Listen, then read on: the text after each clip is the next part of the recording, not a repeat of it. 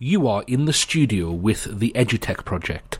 This is episode 7. In this episode, we are giving away a free ticket to the Edutech Summit worth £75.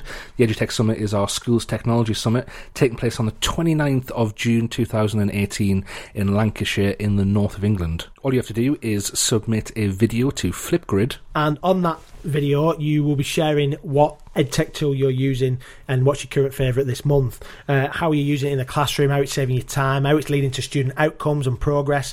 Um, all you need to do is go to flipgrid.com if you're on a browser and put in the code 88DD0E or do it on the app, the same code. Uh, we'll be putting that all the information about that in the show notes and out on social media. You have to decide we're going to try to do things differently, provided that they're better. One child, one teacher can change the world. Education is the only solution. Let's think beyond the normal stuff and, and have an environment where that sort of thinking is encouraged and rewarded and where it's okay to fail. You are in the studio with the Edutech Project. And now your hosts, coming to you from Northern England, Dan Fitzpatrick and Ben Whitaker. You are in the studio with the Edutech Project. You are very welcome. My name is Dan Fitzpatrick. And I'm Ben Whitaker. Got some exciting things coming up for you on today's episode. Yeah. We have got a discussion. Me and Ben are going to be talking about the future of education, what that looks like, um, how schools might be changing in the coming years. And tied into that, we're probably going to be talking about this in our tool feature, which is we're going to be looking at YouTube today. Yeah, we're also going to be looking at updates in the world of EdTech and G Suite. Got a few nice little updates to talk about. And then we're going to be giving you some people to follow to carry on building your online PLN. You can get involved with the show through Twitter at the Edutech Pro. And on Facebook at uh, facebook.com forward slash the Edutech Project. Uh, so you can send us an email, the Edutech Project at gmail.com.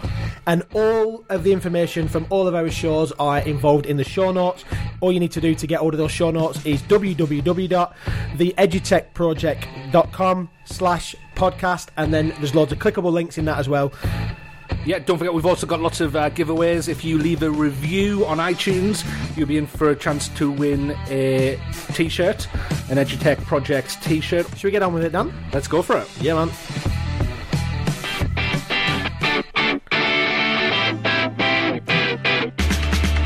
It's time for that feature of the week where we look at upgrades for G Suite and EdTech in general. We've got a few uh, really exciting upgrades to talk to you about this week. The first one is macros within Google Sheets. Yeah, so some of you who are uh, tech nerds might be using um, Google Sheets or, or, have been using Excel. One of the big things that people have been asking for is uh, macros. They have been in Excel for a long time, and if you are using Google Sheets a lot, you'll, you'll and you didn't have that feature, the shortcuts to doing repeated tasks or a macro is something that allows you to click a button and do like um, it's like a shortcut to do repeated tasks really and uh, Google Sheets have just offered that which is great so that's a new update in Sheets That's fantastic. If you're a tech nerd and you're into Sheets and Excel and all of that, that's a, it's an exciting one for G Yeah. Suite. Uh, the next one is a lot of you who are using EdTech generally will know of the website Padlet. Um, essentially, just an electronic version of post-it notes to use in class. Um, really clever. Um, do, lots of things with it. Uh, but over the last couple of weeks, they've just announced that they are going to be. It's going to. You're going to have to pay for it. Essentially, uh, there's a free version, but you're not going to get much with that. Uh, so you're going to have to pay for it. But ICT Evangelist uh, who is a blogger in the UK, has come up with some alternatives that you can use. And he mentions websites such as Lino.it, uh, Post-it Plus, Wakelet, and um, he, he's written a blog about that. yeah he has and if you go to his website uh, www.ictevangelist.com slash padlet hyphen goes hyphen paid he talks about loads and loads of them and uh, gives you some options for, for free because we because when pe- when Padlet went paid, obviously uh, people wanted to find a, a good alternative and he'd give us some there. Fantastic. Yeah, I'm going to be getting on that because uh, I d- I don't have the money to subscribe to Pa- Padlet now. If anybody wants to, wants to send Dan any money, his, his bank account number is no, just just just kidding, just kidding. The the best bit uh, of news this week, and if and if anybody has been in the Google world, the best bit of news that um that we found is that the one part of the Google suite that we think needed a really big update because it looked old, looked a bit looked a bit dated was Gmail. And surprise, surprise, Google have done some work on Gmail. That was that's been announced um, and has been put out into beta mode for for most people to have a try at. Um, uh, there's loads of cool features in that, in the Yeah, yeah, it's great. If you if you are going to Gmail and you're thinking actually it hasn't updated for me, all you have to do is go to the the cog icon in the top right hand corner and click try the new Gmail. As soon as you click it, uh, your Gmail interface is going to change, and it looks really good. If you if you downloaded a few of the new Google updates recently, it's in this it's in a similar style. So the the boxes is a lot is a lot more rounded. Just looks generally a lot more uh, up to date, a lot more user friendly, and there's there's some great new things you can do in that um, in terms of things like predicted replies. So if someone, if you're having a conversation with someone over Gmail and you just want to say yeah thanks or something like that, uh, it will predict that for you, and you can just click that and it'll reply. And some other yeah. features are yeah. So th- there's a side pane on the right hand side, um, which which is a lovely little uh, lovely little feature where you can tag, uh, toggle between Keep and calendar and tasks. Um, a few other little little features there that you can use um, that are right within integrated within the interface, which is which is a nice nice cool little. Definitely, thing. I think that's going to make life a lot easier for people who are using Gmail all the time. You know, you get an, an email um, asking you to to come to something at a certain time. You can just quickly open your calendar up on the right hand side. You get something you think, actually, I want to make a note of that. I will uh, just open up Keep on the right hand side also, um, the like Ben just mentioned, the the new task icon. Um, it, and that's because Google have just released a new Tasks app, uh, which integrates nicely into Gmail, and you can download that app as a separate app on your phone. It's I downloaded it. It's it's it's a very basic app. If you're looking for a to-do list app that's going to revol- revolutionize your world, it's not going to be this app, unfortunately. but it's just it's just very simple. Uh, you can uh, you can input uh, a note uh, with with uh, sub notes underneath that. You can assign it a date. Um, yeah, just very simple. And uh, and I'm the if you like me, I'm the type of person who is always trying to uh, get my life organised, and I'll I'll go from one to do list to a next. Um, my uh, my fiance, she, she's the same. She's she she's just bought a, a, whiteboard that we can write tasks on, and then she went out and bought another one because it was uh, it had days of the week written on it. So we we we're forever trying to organise our lives, and it's just not. It, it's it's happening slowly. Uh, but yeah, it's it it can help you with that. So I'm I'm giving it a go. And I think the selling point for this for me is not that it's just another to do app, but that it integrates with Gmail and and integrates with your calendar if you're setting a date there. Yeah, so if you're using G Suite, if you're using the, the Google apps, then it's going to be a nice addition to that. Yeah, I think I think it's also worth mentioning just to just to flick back to Gmail because obviously we, we, are talking about a couple of things there. Is that is that it, it, they've now put this feature about nudging and high priority notifications. So if you're getting um, because the machine learning of Google is going on behind the scenes, um, it's realizing perhaps some things that you need to unsubscribe to that because you, you, you, delete it every time. It's giving you some suggestions for that, but it also nudges you if there's some important emails that you haven't responded to or you haven't looked at. Um, it's pretty cool. There's some some nice, clever little features in there. Yeah, I like it, and I, and I was I was using Google released um, probably about a year or two ago now the Inbox app. Yeah, which was which feels a lot like the new Gmail app to be honest, and the G, new Gmail interface. So if you've been using Inbox, then it, it's not going to be much of a leap to the new Gmail and it's cool, and it, and, and it just it's just pretty, and I think that's as much as anything they've they've needed to make it a little bit pretty because it did look a bit corny. So a great great set of updates there, and uh, a few big a few big things as we go into this episode about the future world.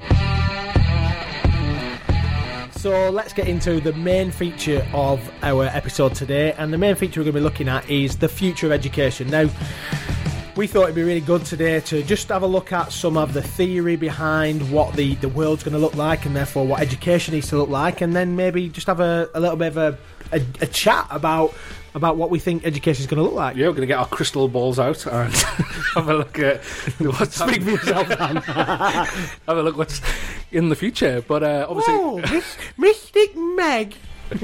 um, and uh, yeah, just see what's what's what is on the horizon. So a lot of people, uh, a lot of organisations looking into that, and obviously it's it's really essential for us as teachers because we want to be, be preparing our students for Yeah. the world that they will enter, not the world that we entered or the world that people before us entered, but the the future world that they will enter. Yeah, one of the things that I've been I've been listening to, and it was it was interesting listening to uh, Kasey and Matt on the Google Teacher Tribe recently, and they were talking about let's not let's not get bogged down in um, teaching to a test or something like that. Let's prepare students, and and that's all well and good. Um, it's all well and good because we're, we're going to be judged based on exam results, but we're trying to trying to put tho- those things aside a little bit because I don't think exam results or accountability and all those things are going to go away. But what we're going to look at today is is potentially how um, the the world of education is going to change and why it needs to change. So the first thing that, that I, I was aware of, I think I mentioned um, when we first started chatting uh, a while ago, Dan, uh, a book by a guy who who is super influential in, in my thinking is a guy called Daniel Pink, written a, lo- a load of books. One of the books that he's written uh, is called A Whole New Mind, and in that book he talks about how the world is changing and we need to embrace the left and right brain thinking in, in differently, um, and it's not just it's not just hardcore right brain thinking where who have dominated the world that we've been in, and he suggests that there's three big change agents that have happened um, in in the most in most recent society. The first one is abundance, the fact that we've got more stuff than we can ever ever imagine, uh, more stuff at our fingertips, easier access to that. The second thing he talks about is Asia, and he talks about how a lot of the skilled labour that we that schools are trained students for are, has moved out to Asia. So a lot of the um, that's that I don't know what's what's the word like production type work that's that's gone out of the UK. In fact, I live in a little town called Oswaldtwistle in the north of England, and the town next to us is called Accrington, and it was well known for all it having huge factories that employed thousands and thousands of people, and and then overnight that that changed, and they went to Asia, and there was a huge amount of unemployment. Yet we're still preparing schools, children in schools for, for skills like that, and we'll talk about what we mean by that. So that Asia, and the third one is automation, and and this is something that we obviously get excited about when we're talking about machine learning and AI and all the stuff and AI that goes with it. But obviously, that's changing the way that the world is, and because the way the world's changing, the way that we're having to rethink that. There's also sets of skills that we probably need to rethink in education. Yeah, Dan. Yeah, um, I think it was Mark Zuckerberg uh, from Facebook who said that in 15 years, and this was a few years ago that he said this, in 15 years we'll be teaching programming just like reading and writing and wondering why we didn't do it sooner. And I know us in the in the UK, um, the Department for Education is getting serious about programming and Yeah. the skills that come with computer science.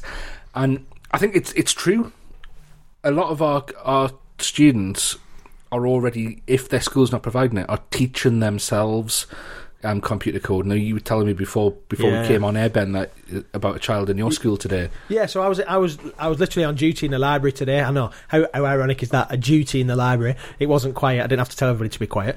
But um, it there was a, there was a young young lad working on a computer there, and uh, he had his headphones in. He was a year nine boy, so he's like 13, 14. And he was doing some massively complex uh, Python coding for a game that he that he was that he was creating, and he's just he's 14, 13, 14 years old, and he was doing this the linguistics of uh, of Python and the programming of that, um, which which for those people who are into that kind of stuff um, is just second nature. But when when I'm looking over his shoulder, it's really it's really complex. Uh, coding colors and, and, and symbols and whatnot. So, so so so yeah it's that and that's in the the IT or computer science curriculum now. And obviously computer science has got a has got a much higher profile. And Yeah. you, you you you've been playing about with um, one of Google's ideas of that haven't you Dan? Yeah, uh, well, Google have brought out a tool for for kids to to teach themselves or to be taught in a classroom environment how to program. It's called uh, Google CS First. Um, CS stands for Computer Science. And it's just a way to introduce uh, young students into that world, really. Because, and, and Ben, you were saying before about about production style jobs Yeah. uh, moving to Asia, and even the production style jobs that, that have remained in the UK in the not so distant future, they're they're going to be automated. They're Yeah, yeah. going to like we we're starting to see things like if you think of a farm, we're starting to see the first automated farms Mm. that are controlled by com- by computers. Yeah. And and so the the person who maintains that is somebody who is trained in computer programming. So it's the skill. Say, for example, we might have won in the past. We might have trained somebody how to plow a field. Yeah. The skill for the future is how do we train somebody to program a computer to plow a field? and to do that fast and efficient. Like obviously, lots of the stuff to do with um, self-driving cars and self-driving vehicles. That's people who have been bus drivers or people who have been lorry drivers, and and and that's been a, a staple part of their. That's been a staple part of the UK society, hasn't it, Dan? And and and thinking thinking about how that's going to change in the next 15, 20 years. About well, there's not going to be lorry drivers. They're going to be driven. There's either going to be drones or it's going to be lorries are going to be driven because it's safer. And it's because actually we were looking at some some data the other day that said that human error is is the cause of um, more road traffic accidents than anything else. So human tiredness, uh, human use of drugs or alcohol, and also the- fact that student uh, humans, not Yeah. just students, humans are um, prone to making errors, and the fact of a computer that's programmed to run algorithm it's very, very unlikely to make errors. It will, it will Yeah. still make errors, but that. Well, we, we had those cases recently of in, in America. I think it was an Uber car that that that, that unfortunately killed somebody. Yeah, yeah. Um, so there are there are going to be errors, but that that's going to be improved. It's going to it's it's it's that technology is going to get better, isn't it? And I remember um, someone telling me recently um, that our children, the chances are, especially our children in primary school, Yeah. Will never have to pass a driver's test. Yeah. Uh, when I heard that, I was like, yeah, that it that's true. That's that's amazing that our young children will never ever have to pass my, a driver's my test. kids, my kids, and like my, my kids are watching me driving, and I've got an automatic car, which actually is probably just a lazy driver's car, and I love it. Um, but but automatic cars have been around for ages. We're talking about a whole different level of of, of technology. So then we're asking a question because we're not just talking about the future of the world. We're talking about the future of education. What does that look like? And so we've got to start asking some questions, really, haven't we, Dan? About about what is the classroom looking like? What is the school looking like? What is the fabric of the building looking like? What might what might that what might become? Yeah, it's it's it's it's a question. It's an inst- it's a question that's going to shake the institutions of education. I think, mm. and we we know that. Uh, a lot of the way our classrooms are designed, our schools are designed, and even a lot of newer schools, they're based on maybe how kids were taught hundred years ago. Yeah. You know, you've got, and and hundred years ago when we when we were, especially the UK was a, a production company. It was it was producing Manufacturing things. and all It that was- kind of stuff, Yeah, yeah. it was. It, it the way the classroom set up, you can kind of see that reflected in the classroom. So you have you have kind of the teacher at the front of the room, almost like a foreman in a factory, who's who's telling students what to do, when to do it. Um, you have the bell rings and it's it's lunch break. The bell rings and it's and it's and it's a break. The bell rings. It's the end of the day. It's it's very much if you see if you kind of look at that that structure of of a school day and how a school traditionally runs you can see a lot of re- reflections within kind of how a typical industry 100 years ago probably ran and and yeah and I know I know schools have changed. I'm not saying that all schools are stuck 100 years ago, but that's not what I'm saying because we have started to adopt those those new skills and those new new ways of working within education. Yeah, and I, but also think about the, the concept that we've got to have well-rounded young people that they've got to have done enough maths and enough English and enough science and then enough religious studies and enough and and they've and they've got to have this rounded rather than and they spend an hour on that and then they move an hour somewhere else and an hour somewhere else. And there are some flexible models that, that are out there, but the reality is is that 99% of schools are running on that kind of um, system. And so, is, is that preparing students for a world that that requires them to solve problems? Yeah, and I'm to. I know we've talked about this quite a bit on previous episodes, but we, we do go back a lot to the the Economist report that was published uh, two years ago, uh, which was backed by Google, uh, driving the skills agenda, where they where they interviewed executives of top companies around the world and also teachers, people delivering education, and they asked they asked the executives the question which of the following would you say are the most critical skills for employees in your organization today? And the top three are problem solving, teamwork, and, and communication. In fact, going down to the fourth one, critical thinking. And if that's what the, the workforce is screaming out for, and in fact, it the same report said that within the next few years, that problem solving, the need for problem solving was going to get even bigger. Yeah. Uh, They, they need people who are good at problem solving. Are we providing students with the skills so that they can enter that workforce, so that they can get a good job in that workforce? And at the end of the day, uh, there are different philosophies about education. Uh, you know, we you can look at education as uh, an end in itself Yeah. um, to having a, a more fulfilled life through having an education, not necessarily to go and get a job, to go and get paid, to, but education as a good in itself. Yeah. And that that is all well and good, and I'm a, I'm a firm believer in that. I'm a I'm a teacher of philosophy, so it's, Yeah, not me much, it's not much you can do with philosophy. So it's kind of it is it Don't, is don't tell any of our kids that. it is for the end in itself, really. But uh, but also, let's be realistic. Our our students are not going to be philosophers stuck in a room pondering um, edu- pondering their education and just getting satisfaction from it alone. They, they they're going to need the tools to survive in the world that that's available to them. So, what do you think that's going to look like? I, I, I, it's, it's a tough one, isn't it? What do you think the classrooms are going to look like?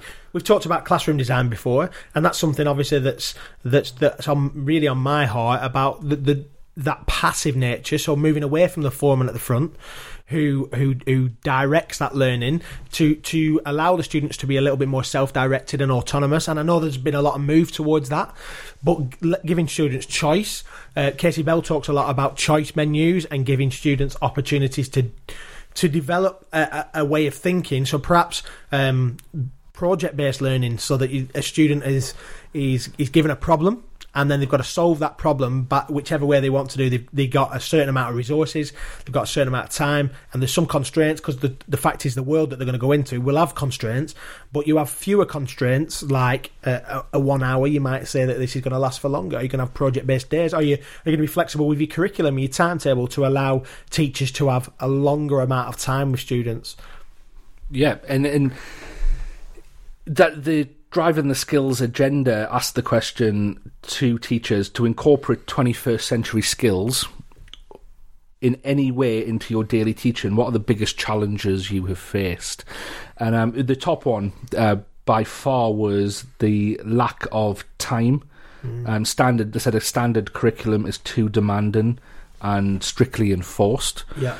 So, and I guess we, you, I mean, you're talking Ben about how do we, how do we structure the classroom? How does the, how do we, how are students going to learn, um, so that they can, they can attain those skills needed for the workforce? But again, then we've got those, we've got teachers there saying that there's, there's a pressure of time. And I Yeah. mean, we, we teach exam, exam students, GCSE, A level students. And the, the amount of content you've got to get through, we talked about this with Kasey Bell a few episodes ago, but the amount of content you've got to get through, how how can you step back and and be creative, experiment when when that time and that Yeah. content pressure is on? I think I think there's there's there's a few there's a few way, lines of thinking of this. I think one of them is about taking a risk, and that good learning is is is irrelevant of um, masses of content. So if if if you can. I suppose you can rethink the the way that you deliver information because because once on a day we thought we have to get through this information in the one hour that we've got with this student this day. Yeah. Well, obviously that's not true, and we can look at um, their flip learning models and all the kind of stuff that they can learn the information beforehand, and then our job is to embed that and, and facilitate the understanding, the evaluation of it, the, the top skills. So actually, you can put a bit more emphasis on knowledge, content, get ploughing through that onto students. Obviously, you've got to have some level of accountability and some level of um, uh, support from from from Yeah. parents and whatnot. But ultimately, that that solves to some extent the issue of content. And, and one of the one of the big things about that is about risk, and it's about trying things and and and not being afraid and and having actually a set of of, of leaders in schools and policymakers in school in, in in in education that are saying, do you know what? Um, that we know we're not we're not messing about with kids' education because it's important, but we, we really feel that this this system isn't setting students up for the world that they're going to be living in. Yeah. So so why not have a go at try something and risking it and, and, and perhaps even these these twenty percent time, or do you know that, that a lot of people talk about twenty percent? It's funny, I, when when you were talking there, I was I was thinking exactly the same thing there. You, you know how uh, a lot of lot of innovative companies the you have to work on what you're paid for for eighty percent of your time, but then twenty percent of the time that the company pays you for, you can work on anything you want. Yeah. and there's some great things come from that as well. Um, the Google Cardboard VR headset came from a Google employee. Google Earth did. Yeah, Yeah. So just from people, and and I think what's important in it, and you just touched on that, is the risk element, and I, and that is the world that the students are going to be going into. Yeah. A, student who goes into a workforce in the future who isn't willing to risk and be innovative Yeah. won't go far. Yeah. Will, will just stagnate in the position they're at. I was listening to a, a podcast, and uh, on that podcast there was um, there was a little bit of a quote or a, a, a an excerpt from Astro Teller. If, if any of you have heard of Astro Teller, he's a wonderful human being. He runs. He's the um, the, the the top top man, the the moonshot engineer, I think they call him, uh, at Google X, the the project where they're trying to do ten times thinking, ten x thinking. I think we've talked about this before, and he and he, he literally says that schools have got to be a, in, in a position, or the world's got to be in a position where we are solving problems, finding big issues, thinking not just what the next task is or what the next um, pay packet is or what the next job is, but wh- how can we totally rethink this? So I I think about this from an Point of view, and because we teach religious studies, perhaps like the nature of reality. Well, we've got to look at Platonic ideas about reality, maybe Aristotelian ideas about um, about reality, and even Kant and some of the other things. What does reality look like? Well, why, why not say um, give give students a, pr- a project to say, well, what what is real, and just say to students, okay, you've got a self organized learning environment, this SOLE that's that's that's, that's well well respected. Here's the issue, and I know you did that. You used a Google Sites project for something similar, didn't you, Dan? Yeah, I did, um, and, and I'm not saying that it, it's perfect, but I, I wanted to, I wanted to risk it. Yeah. and, and I was in a really good position where the one of the music teachers in the school that I work in was going on maternity. I was asked to to cover one of her classes for. No, sorry, she wasn't going on maternity. She was having an operation, Yeah, and she it. was going to be out for about six weeks. And I was asked to cover one of her classes for six weeks, and I could continue doing some. I could teach music, which uh, although I do like music, I wasn't too keen on that. Or I could uh, do some extra um, religious studies curriculum with them, so which is the one I opted for. But I decided to do it inquiry based. Yeah. So the first lesson, I give them the question: If aliens landed on this earth and they looked at religion, would they see it as a force for good or a force for evil? And that was literally the question.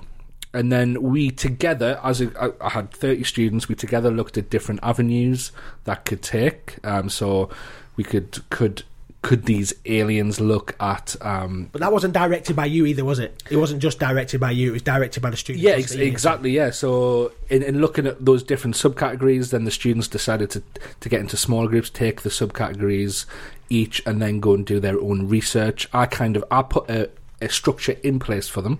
So I designed a, a Google Doc workbook that they would work through as they went along on that journey. But it. it it try, I tried not to restrict them, Yeah. um, so they were able to, to branch out in any way they wanted. And then at, at the end of the day, they had to come back, each design a web page uh, for a, a Google site website that they would then theoretically give these aliens the link to the website and it would present that information to them. But it was it was and it was by no means perfect. It was it was a risk.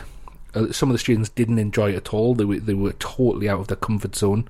They they they in fact i remember one student a couple of weeks in pleading with me to go back to to to teaching them content. Um yeah to and and i was just i was trying to get the message across that. Again and we we talk about this quite a bit that i'm not the expert in the room. Yeah, um each one of us are bringing our own experiences. Yeah, i'm trained. It's my job to to keep you on keep the students on track to give guidance. But just because i've got a degree in whatever i've got a degree in doesn't mean i'm a world expert in it. Yeah. there and, are in people and, and in fact, in fact, the experts are um, are in the hands of the students, and I think that's the thing. Obviously, students are, are learning stuff, but we often we often try and get students to do things without Google. Don't Google it. Well, imagine if we imagine that's not the real world. When they go into the real world, they're not saying, "Okay, I want you to um, find find a way to improve sales in in, Yeah. in this organization, but you can't use Google to do it." Well, that's that's ridiculous because you're going to be googling who the who the local competition are, what they're offering. You're going to do you're going to use that, and yet we in schools are saying don't do that. Yeah. And so, so a lot of the time, we're, we're, we're kind of battling against things that we don't need to. I, I, I did a similar kind of project, not a Google Sites project, but I did a, a collaborative slide deck, and I think I've talked about this before, where um, I gave. Um, a link to a, a slide deck that I'd prepared for students, and then said, "Okay, you you are now going to develop your understanding of it was discipleship actually," and I got students to um, to to add their own information, and, and then it became a collaborative thing that everybody had, and so you know this you know they say that. Um, when you're when you're working together, what you create is greater than I don't know what. There's a proverb about it. What you create um, collectively is better Yeah, than the, the sum is greater than the, yeah the, the the parts that the that one. collection of the individual parts. Yeah, Yeah. and the sum absolutely was. What the students had in the end was a, a, a really smart set of slide decks that they could use going forward um, that, that had come from them developing and only doing a small amount. Yet they the, what they got out of that for each other and from each other was was more than just the detail, wasn't it? Yeah, and that relates back to the the Economist report that that blatantly says that workplaces are becoming more team orientated. Nobody, nobody now, in, a, in most in most industries, in most workplaces, nobody is expected to get a job done on their own.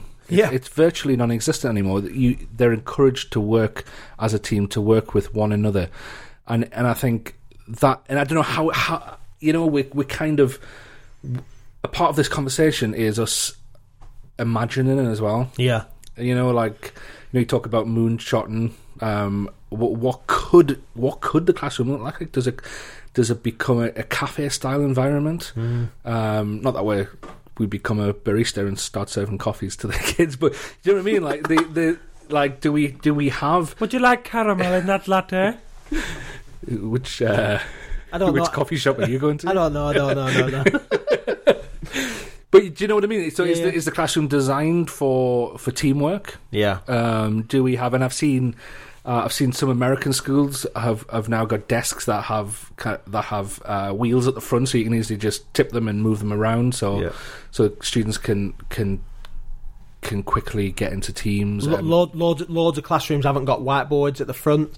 Students have got individual devices. The fact that they're not they've not got seats. Yeah. Uh, Matt Miller talked about the idea that he doesn't have a seat. Uh, at his desk anymore, he stands at his desk, and the students are moving. Yeah. Um, that's that's so cool. That do you know that's that's that's out of the box thinking. Now they're not massive, massive issues, but the, literally we're having to rethink uh, how things work. Um, and I know that they're they're talking in, in some countries about removing walls, and people don't like that, and it's a, it's a little bit out there. But I, I am I, I'm realizing that my best work is done when I'm not when I'm flexible. Yeah. Um, when I've got obviously got pressure to do things, but when I've got a little bit of creativity, I like music on in the background. Well, that, that's backwards in terms of some schools, but and I think this is important, Dan. You you mentioned at the beginning of this conversation about how it's about a system.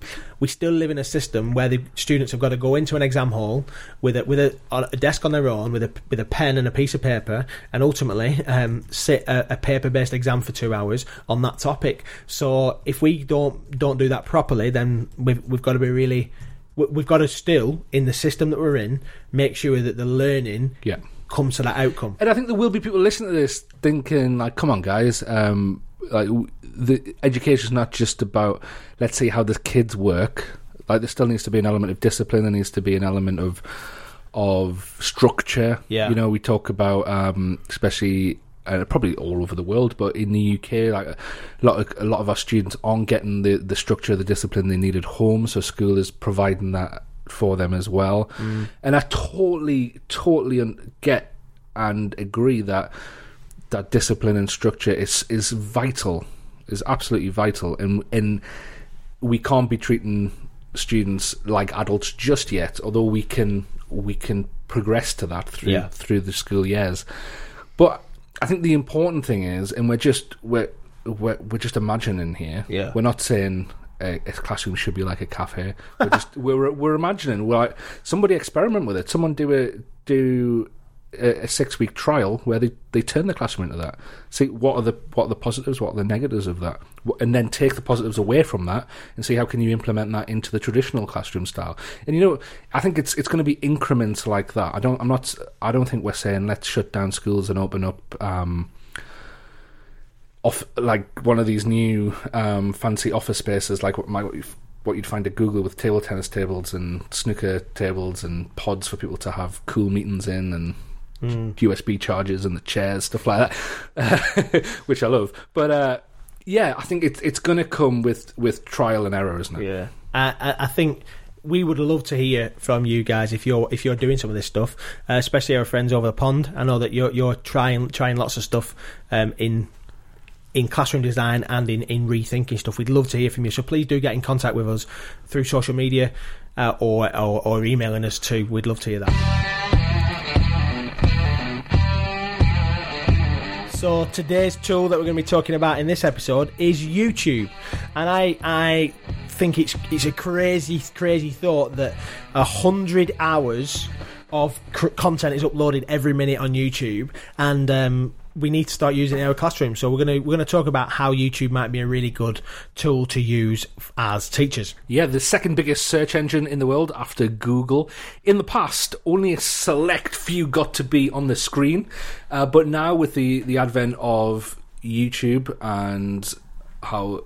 I was, I- in fact, I was listening to an interview with Bill Gates this morning, and he talked about how it was on Radio Four. He talked about how the internet has become mainstream, and how it, when it first started, it wasn't it wasn't supposed to be a mainstream Yeah, yeah, tool. yeah. And I I think that mainstream element has made video platforms such as YouTube and so big and has allowed anybody to broadcast themselves. Yeah, in fact, this this career of YouTuber, uh, they just put an R on the end of it, and it becomes a career. YouTuber is is a, is, is is the career of choice, according to a, a, an article in the Daily Mail. Sorry, I know I've quoted the Daily Mail, but according to an article in the Daily Mail in 2017, it said that it's the number one career choice of over 75 percent of children between the ages of six and 17, and one in five want to have their own channel. So you think about that that that kids are are loving YouTube, and in fact, if you're not using YouTube in your classroom or even um, using content from it uh, in your own life, then you're actually doing something that your kids aren't doing. So maybe coming further and further out of touch as an educator. So,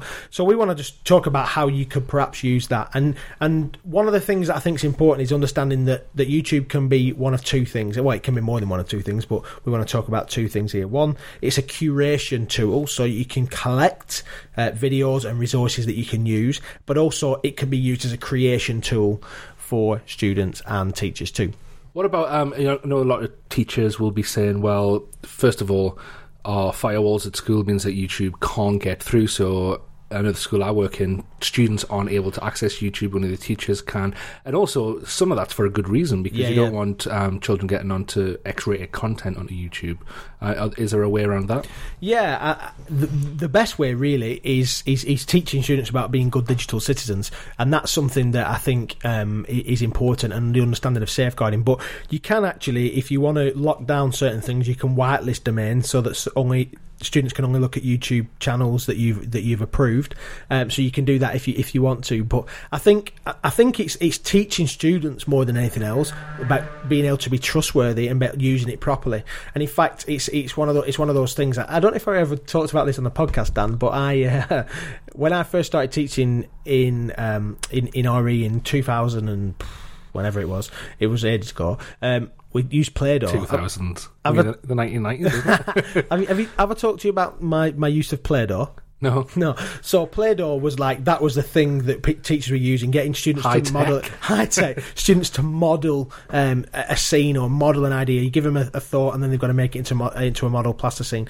And so what we what we knew that students were going to do, they were going to make a certain type of symbol. It doesn't take a rocket scientist to realize what kind of thing a student was going to make with a blob of plasticine, a Play-Doh, sorry. And so what we did is we as teachers, we preempted that and we knew that what they were going to do. So we made one first, let them all laugh about it, and, and knew what it was going to be. And then the students had got it out of the system; it was done. And so what happened then is that students got onto the task of what you're asking them to do without being distracted. So you might say, where on earth is that linked to this YouTube thing? I suppose you can teach them the dangers of, of what it could what it could lead to and why you wouldn't want to use it before um, you get them to use it appropriately in a classroom. And I think I, I think obviously understanding that students if you've if you've taught them that level of trust and taught them that level of what it means to be a good digital citizen and to be safe, which is probably a precursor to using YouTube, then I think uh, then I think that's that's the way to do it. But from a, from a school point of view, whitelisting is is, is a is a, is a whole um, way to, to, to manage that. Yeah, and I think um, the the possibilities for outside of the classroom learning. I know we've talked about flipped learning before, and teachers creating their own content, and it's a great platform to do that. Really, um, Yeah. So that you you can, and there's loads out there. I, if you go on and I, I teach um, A level philosophy and ethics and if you if you go on to YouTube and type it in there's so many teachers who have created uh, 10 15 minute videos covering the topics that we're looking at so it's Yeah. a nice way to for for my students I, I tend to make a playlist Yeah, uh, you can also set the playlist to have the setting where students can add their own videos to the playlist. So I encourage them to, to contribute to the playlist. So that for every topic there there is a playlist um, because we know kids learn in different ways. Yeah. From their notes um, f- when they're revising, and also from from Revision from videos and audio, stuff, from yeah, yeah. videos. And and one of the things that we've used, we've used Crash Course Philosophy for that, haven't we, Dan? And a lot of our students love that. And in fact, I think um, I've talked about this about one of my epiphany moments to, to getting into involved with technology was about YouTube. It was about a student who came in who was in year thirteen, an A level student, uh, seventeen, and he he he basically kiboshed my lesson because I had this this amount of content that I was going to deliver because I was the expert, and he um, he told us everything that was that was on this video that he'd watched the night before on YouTube, and it was like, wow, um, maybe we need to rethink how how we deliver content in a classroom. And um, and Crash Course, and there's loads of TEDx videos on there, Khan Academy, loads of inspirational and motivational stuff. There's a lot of cat videos. Let's be honest, kids kids are I going love a cat video though, especially one that plays the piano. yeah, cat, cat, cat videos and people falling over and, and all them kind of things that, that that are funny. I suppose I suppose it's embracing this this idea that students have got to understand that. W- what you're trying to deliver in a classroom and, and, and give them some parameters and understand I, su- I suppose it's a behaviour for learning conversation as well we've had this conversation I think before teaching students what boundaries are acceptable and what like just like you wouldn't accept uh, certain behaviours in your classroom you wouldn't accept certain behaviours on YouTube. So, so I suppose there's something in that too. Yeah, so if you check that out, if you if you're doing something different to what we've said, or you're doing something that we've said really well, uh, let us know about it, and we'll we'll feature it on the next episode. I'll just do one last thing. I'm doing it. that thing that Dan does um, about perhaps when you're creating it. We talked about curation quite a lot there. About creation, get students creating their own videos. I suppose you've got to get permissions and all that kind of stuff. But get students creating their own stuff, even if you do that within your own domain, and and use YouTube as their platform. That that creation of a of an authentic audience. We've talked about this quite a few times, where students are having to produce it that other people are going to see. Uh, get students creating videos using the effects on that. It's amazing. You'll find that students are. are more talented than you would give them credit for. And in fact, a lot of the students are doing this already without you knowing about it. So why not bring it into the classroom? Exactly. And you can make it private as well. So you just click when you're uploading, click for it to be private. Then only people with the link can view it. Yeah. Like you say, like yeah, I've got students who who have had their own YouTube channel since they were in primary school. Yeah. Obviously, there might be some issues with that, but they're doing it. They're Yeah. they they do they they they they've got gaming YouTube channels. They've they've got they've got a lot. So it's what they're doing already. Yeah.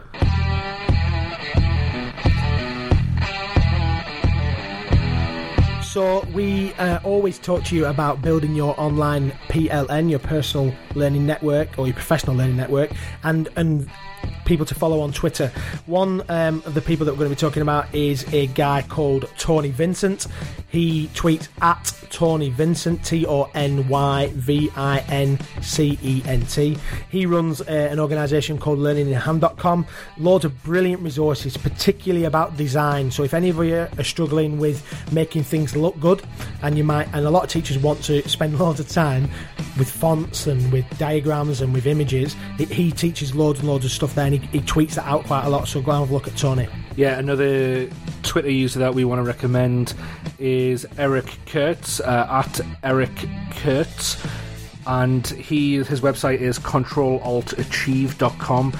Uh, yeah, he tweets lots, uh, loads of uh, tech tricks and creates loads of little hacks uh, for things to do with ed tech tools. So a nice little follow there. Get following Eric Curts.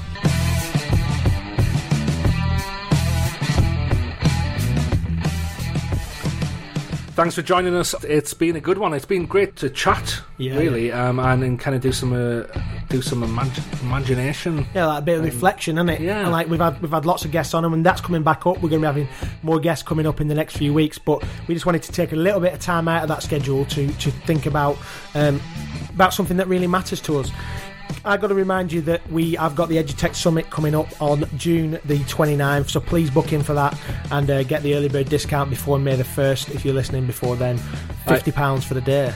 Yeah, and uh, also get get following us on Facebook, Facebook forward slash Edutech Project, on Twitter at the Edutech Pro. Our website is www.theedutechproject.com, and to get to the podcast uh, forward slash podcast.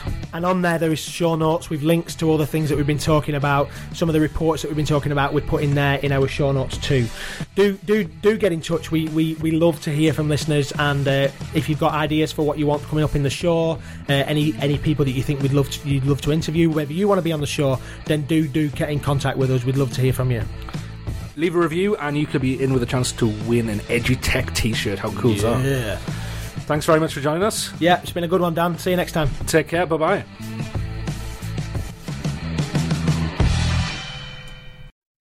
Yeah, and one last thing I just want to say before we, we end this conversation. I think a lot of people worry, especially when we're talking about educational technology and we're big advocates for devices in the classroom, that we're going to turn out where st- students are in a classroom and they're just going to be looking at laptop screens. Yeah, yeah, yeah, And know it's, where and you're it's going, go- do you know what I mean? It's going to Yeah. be like r- rows of students just looking at laptop screens, almost like they're plugged into the laptop themselves. And that's not that. I think hopefully that from what we're saying, that's not what we're advocating. I think we we're saying that the device should assist students, but it but it sh- it shouldn't it shouldn't be a complete. It shouldn't captivate them completely, but it should be there because it's going to be there in the future future workplace for them. They're going to have access to all that. There's no way there's going to be a job where the like you said before, Ben, where the the manager's going to say you can't use Google for this. Th- It's crazy. Absolutely crazy. You can't use a calculator for this. Is what they might have said twenty years ago. like, it's just it's not going to happen. And um, and one of, one last thing I want to say is from that Another last thing. Another last thing. I'm coming into land, Ben. um, the Economist report talked about that ICT skills are no longer an option. yeah. They're basic skills for operating in society. And I think the sooner we, we grasp that, the sooner that it has to come in to the classroom. Sweet. Dan, how goes that? How good does that chat? I love that. I love that stuff. I love. I love imagining it. It's, it's a cool place to be, isn't it? Yeah, and I think we need. I think we need this environment, don't we, where we mm. can actually say, "What about this? What about that?" You know, like one in a one in a hundred, we might go, "That's a brilliant idea. Let's Yeah. let's run with that." But we wouldn't have got to that great idea unless we'd have come out with all of the the not so great ideas first Yeah. Yeah. True. and just having that environment. And again, us us saying this is is what happens in companies. Hmm. And how does that then filter down into education? Are we letting our kids make mistakes? Are we letting them fail? Are we, f- as teachers, are we failing in front of students? And not just failing small, like I forgot to turn the projector on, but actually, are we getting to the end of a week or two weeks and thinking, that didn't work? This unit of work hasn't worked. and actually being honest with the kids so that they can see failure and, and, exp- and and and understand that it's not the failure isn't the end Yeah. unless you stay in the failure, is it? So that it's that that cheesy phrase, failing forward, isn't it? And trying to find well what was good out of it and what, and what didn't work. What will I not do again? Yeah. And all the entrepreneurs, all of the um, the innovators, the successful ones that anybody's heard of, have you will hear that of their success, but you won't hear of the ninety nine failures that have gone before. True. Cool. Should we talk about YouTube, Dan? Yeah. we can cut that last bit off because it kind of went into the failure thing, didn't it? Uh, I could add it onto the end.